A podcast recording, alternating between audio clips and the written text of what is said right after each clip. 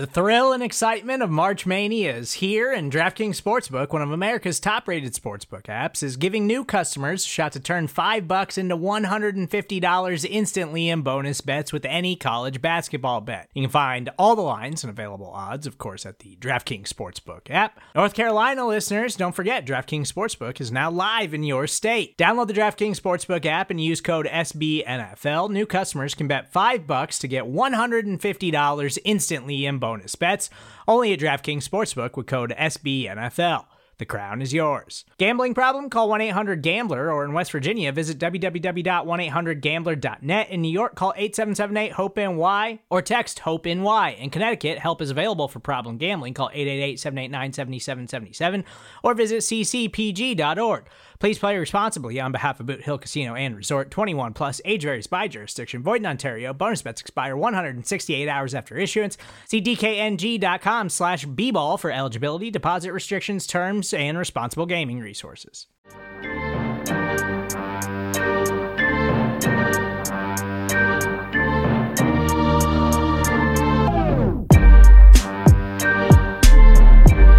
Welcome back, folks, here on Big Blue Views audio lineup. I'm Joe DeLeon, joined by Nick Falato and Chris Pflum for today's preview episode for the Giants' next matchup this Sunday.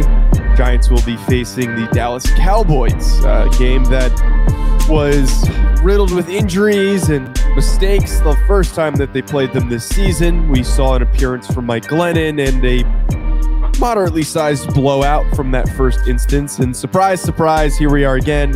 Probably going to be Mike Glennon starting at quarterback. The Giants are also possibly going to be out of uh, a couple of guys because of COVID, COVID scares. Uh, right now, John Ross and Oshane Ximines tested positive on Wednesday. Kadarius Toney tested positive on Sunday, and then also Andrew Thomas and Saquon Barkley uh, have been missing practice leading up to the week. So already eerily reminiscent of that first matchup, guys, where a bunch of players were unavailable, guys went out with injuries, no Daniel Jones, and it ended up being a bit of a, a, a bit of a mess for this this Giants offense in particular. Um, and it seems like we're gonna have the same thing with Mike Glennon stepping in for a, a third straight game. Yeah, it doesn't look great. It doesn't look great whatsoever. And the and the one positive thing to take away from that first game was Kadarius Toney, who had like 10 catches for like 189 yards. And we're like, whoa, whoa, at least our first round pick is really starting to come into his own because he showed that the week prior against New Orleans. And then literally not even through the first quarter of the very next game, he's injured and we've hardly seen him since. So that's just kind of a microcosm of the Giants season so far. Yeah, it really is. It's like the, the Giants take maybe half a step forward and about three steps back, uh, trip, step on a rake, and fall on their asses. That that's about the way their season has gone. Yeah, and hopefully uh, Toney can be cleared and able to go from the COVID list. Hopefully he doesn't have any serious symptoms and it's just a positive test and he's available because that was really exciting to see. And I would assume that after all the injury problems, he's at least recovered on that end, but still uh, dealing with the COVID stuff, which is going to be ripping through the league over the probably next month or so as we're starting to see a lot of positive tests pop up, especially in the NBA as well. Before we get into breaking down and talking about this Cowboys team, um, which is bounced back after a little bit of a rough stretch, one angle I just want to touch on is the quarterback deal. And we pretty much know that Glennon is going to start this game. But for you guys, at what point would you like to see Jake Fromm? Like, is there a certain spot where you, you have to be like, okay, let's just put in Fromm, take out Glennon because we know that we have to deal with Glennon at the start of the game? Uh, oh, I'd say treat it like a preseason game. Maybe give Glennon the first drive, maybe two drives, and put Fromm in at the at start of the second quarter. Definitely. Oh, you so you're you're saying just straight up like yeah, why treat it like a, a, rotation? Yeah, uh, unless the the Giants are actually competitive and have a chance to win this game, which yeah, there's a slim chance of that happening, which we'll, we'll get to, I think, on the defensive side of the ball. But you know, if this game goes the way of the first one or the way of the Chargers game, where the Giants are basically out of it by the end of the first half, and there's a the the Cowboys have a 99% chance of winning, put Fromm in, even if he doesn't know the whole playbook. At, at least see the things he does know. See see if he can get through his reads or one read and throw the ball away, you know, whatever the offense is that he does know, and just see what he's got at this point. Because really, what do you have to lose? We don't know what's going on with Daniel Jones's neck. We don't know if this injury may as well be season ending, even if it even if it wouldn't be season ending if the Giants were in contention. Yeah, at this point, you know, if they, if they lose and go four and ten, uh, what point is there in bringing Daniel Jones back? Same thing with Leonard Williams and his elbow. He he might be trying to go for this game to keep his active streak going, but you know, at, at what point do you just say, just fold it and say, okay, let's see what the young guys have. We're on to 2023. For me, in terms of Mike Glennon and and Jake Fromm, if, the offense is stagnant like it's been for it seems like forever then I think Jake Fromm deserves a chance once. And I say this once I think the score is like a 21 to 7, and it's obvious that Mike Glennon is not getting it done on the offensive side of the ball. But I do believe the Giants should probably give Glennon, and I know it's probably not warranted, but just given the entire um, situation that Jake Fromm just got here a couple weeks ago. He's still a young player in his own right. I mean, he was like the fourth string guy up in Buffalo. Mitch Trubisky was starting over him. So let's not treat Jake Fromm like he's John Elway or anything like right. that. But if the Giants, you know, find themselves in that 30 to 7 situation like they did last week, put him in. See if he can take advantage of garbage time like Mike Glennon did against the Chargers. The the big thing for me is I I just want to see what he's capable of doing. I, I just want him to be put out there so we can get a sense of it. It's experimentation mode here for the Giants. They're, they're not in a situation where they're competing for a playoff spot. They're not trying to um, put anything together on the field that is going to net crazy positive results. Maybe they keep this thing close. Maybe something crazy happens and the Cowboys are looking so far ahead that they end up keeping this game a lot closer than it should be. But if they're in the event that, like you're talking about, Nick, put some of these young guys in, and I think Jake Fromm is is one of them who, by strange circumstance, ends up on the Giants roster. That they have to bring him up. Just put him out there. Maybe he does some good stuff, and then you realize that you do have a quality young backup for whoever ends up being that next guy. If it is still Daniel Jones or if it's somebody else, it doesn't hurt to play around with some of these younger pieces um, that are on this team. And speaking of a a young piece on this Cowboys team that has been truly dominant, Micah Parsons, who is, and this sounds crazy to say, but there is some truth to this, in contention for not only defensive rookie of the year, but defensive player of the year for his impact that he has had for this Cowboys defense. Nine and a half sacks, uh, he has a crap ton of tackles and tackles for loss. He has been a menace for opposing teams uh, so far this year. And I think that that is going to be the guy that we're going to be the most keyed on in this game because the Giants' offensive line has just been so terrible. Yeah, the Micah Parsons is he is I, I think a menace is the perfect way to phrase it. Now, I know he's getting compared to Lawrence Taylor, and you know, I, I don't think you can ever compare one player to a, a singular player like LT, like Deion Sanders, like uh, Reggie White, or or uh, you know Dan Marino, or one of these guys who is just or Tom Brady. You know, to to take somebody you know from the current era. Yeah, these guys are singular. But Parsons is a special player, and it it's painful to say that about a cowboy, but it's true you know, you said nine and a half sacks. That's what he's gotten through the last six games.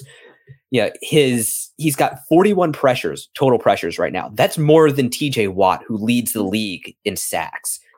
And Parsons is doing that as a part-time pass rusher. He's also playing as an off-ball linebacker and dropping into coverage often enough and well enough that he's only get or he's only allowing just over 60% completions. Like he is playing well as an off-ball linebacker, like we all kind of thought he would in the draft process. You know, we we saw him make that transition from a defensive end edge coming out of high school to an off-ball linebacker at Penn State.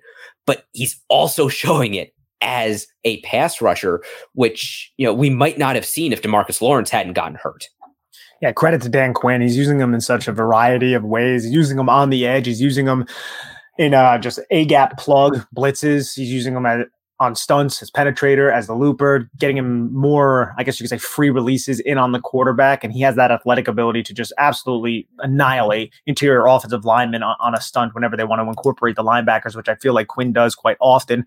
And I just think of Billy Price and Will Hernandez and Matt Skura. Ugh. They they have struggled all season defending the stunt, defending the twist gain, and it is not going to be fun because Dan Quinn is going to bring that against the Giants, and you have a statuesque Mike Glennon in the pocket. It's not going to be a good time, and Billy Price really struggles to pick these up. And I don't want to put it all on Price because those guards also are really sloppy with their transitions in that phase of the game. So it could be a long day for the Giants offense, but you know what? They have a lot of long days this season, a ton yeah. of long days. Uh, yeah, it, it, has been a long day's season, which is the worst Beatles song. But you, you, talk about the stunts and twists. The scary thing for me, it, looking at the Cowboys' defense, is that they've gotten healthier over the last two weeks. They got DeMar- Demarcus Lawrence back. We know what he's capable of defensive end. They got Randy Gregory back. We know what he's capable of, you know, now that he has finally uh, lived up to his draft pedigree. They still have Osa Odighizuwa, who is, you know, he was uh, he was a problem for the Giants the first time around with his explosiveness, real, you know, fantastic leverage, and you know, unreasonably long arms for a guy his height. And they also got Neville Gallimore back, mm. finally off of injury, and he is an athletic, explosive, agile defensive tackle. And the thing is, all of those guys, except for Odighizuwa, they all got sacks against a good Washington football team offensive line. So this, I think, is suddenly really scary for the Giants. And I want to I want to throw this in there. Bringing those guys back is definitely going to be problematic for what is we've talked about a, a, terrible offensive line. In, in actually, I, they're consistently bad. I can't say that they're inconsistent. They are consistently very, very bad on a week to week basis. Um, but the one thing I have to say is, Mike Glennon, for the love of God, in this game, please do not throw the ball at Trevon Diggs. You don't need to see him get another interception. And we saw in back to back games the decision to force the ball into these double, triple coverage situations. And I get it. The guy just doesn't know what he's looking at half the time, apparently. But if you see number seven, do not throw the ball in that direction. And we know that if Kadarius Toney's out there, we saw him cook Trevon Diggs a couple times running routes. I, I'm excited to see if that matchup ends up playing out again this weekend. But if there is tight coverage, please, for the love of God, I do not need to see another Trevon Diggs interception especially because he tried to force it in his general direction. That's just the last thing we need. That and uh, something that I feel like happens against the Cowboys every year: a strip sack fumble for a touchdown. Uh, you totally just put that into the into the universe. That's that's totally going to happen now. it happened last year, right around Andrew Thomas in Week Five, and uh, Daniel Jones gets nailed, and it gets picked up, ran back for a touchdown. Now you have Demarcus Lawrence. You throw in Micah Parsons into the equation, and Chris already named some of the other defensive players up front. Man, it's a it's a very talented unit with one of the better defensive minds coordinating it. So. Ah, man, I, I don't want to be so pessimistic here. I really don't, but like the Giants don't give us any other option. Right. Yeah, especially since their receivers really struggled to get any kind of separation from uh, uh pretty much anybody. I mean, uh, Kenny Golladay basically wore uh, Mike Davis like a coat last week against the Chargers, or rather, Mike Davis was draped yeah. all over Kenny Golladay like a coat.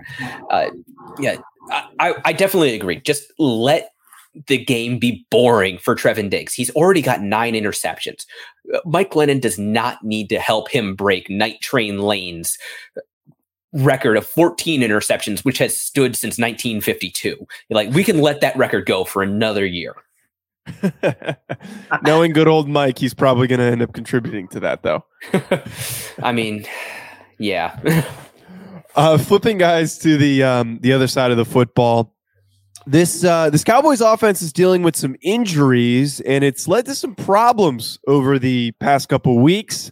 Um, they haven't been as explosive, I think, as people has, have anticipated and expected.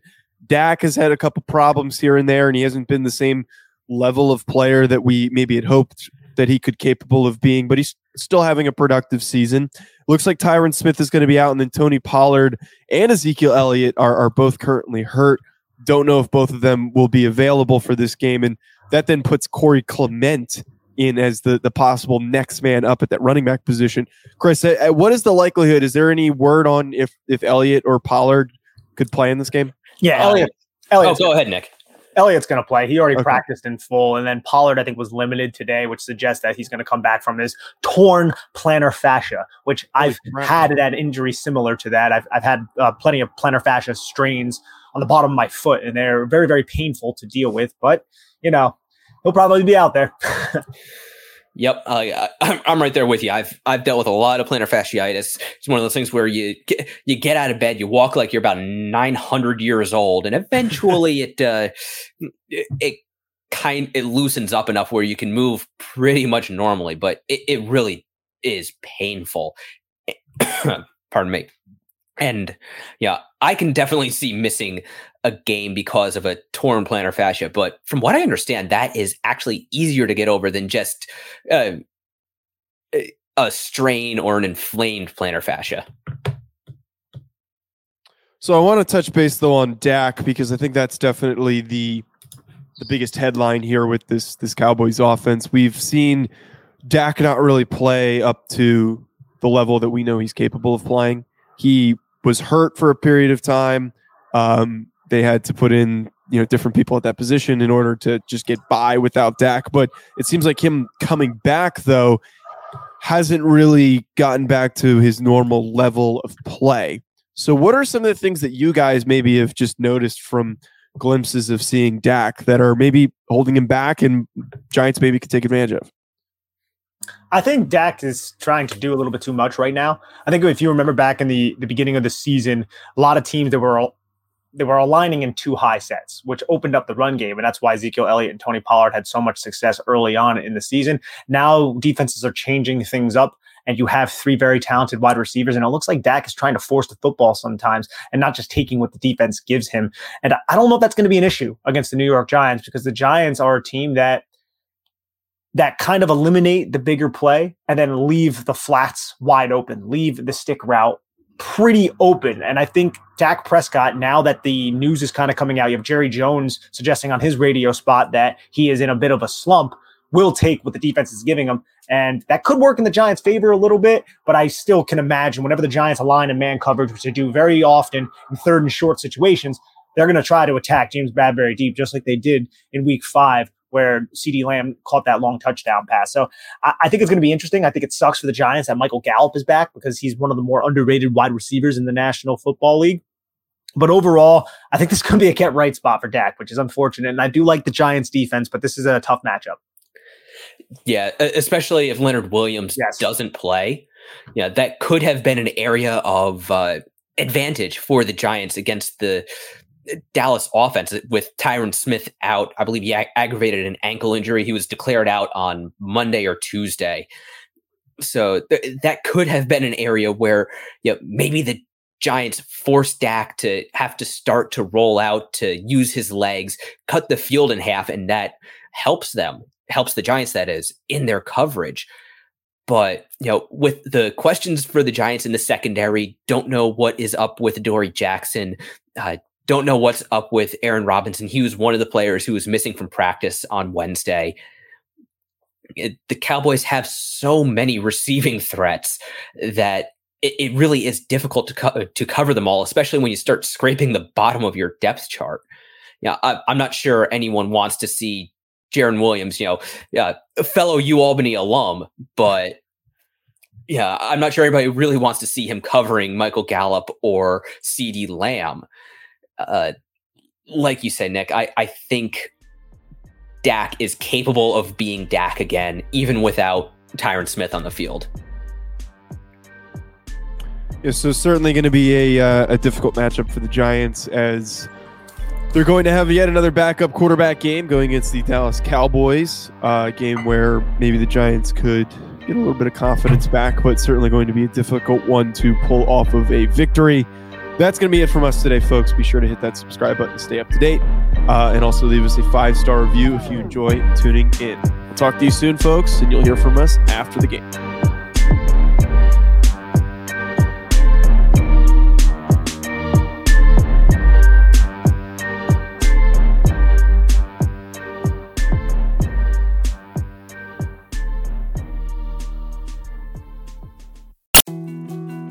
More to dos, less time, and an infinite number of tools to keep track of. Sometimes doing business has never felt harder, but you don't need a miracle to hit your goals. You can just use HubSpot because their all in one customer platform can make growing your business infinitely easier. Imagine this high quality leads, fast closing deals, wildly happy customers, and more benchmark breaking quarters. It's not a miracle, it's HubSpot. Visit HubSpot.com to get started today.